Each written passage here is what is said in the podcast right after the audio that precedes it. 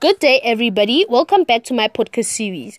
Today I'm going to be looking at the structure of comparison and contrast essay. But first, let me explain what exactly is comparison and contrast essay. This type of essay examines two or more subjects by comparing similarities and contrasting on their differences. You may always choose to compare exclusively or contrast exclusively depending on the instructions. Now, let's get to the introduction. On your introduction, outline the main question regarding the two subjects. Then, give background information on both subjects you are going to compare. Finally, state your thesis statement. It may answer the main question on your outline or just give a really, really good thesis statement in general, just to give a glimpse for your reader on what to expect on your essay.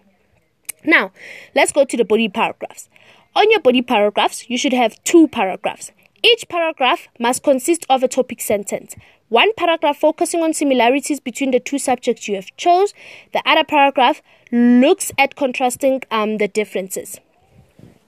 Lastly, on your conclusion, this is your chance to raise your opinion. But first, summarize the similarities and the differences that you have um, discussed above on your essay. Thank you to those who have benefited in today's information. I am looking forward on releasing a new podcast soon. Until next time.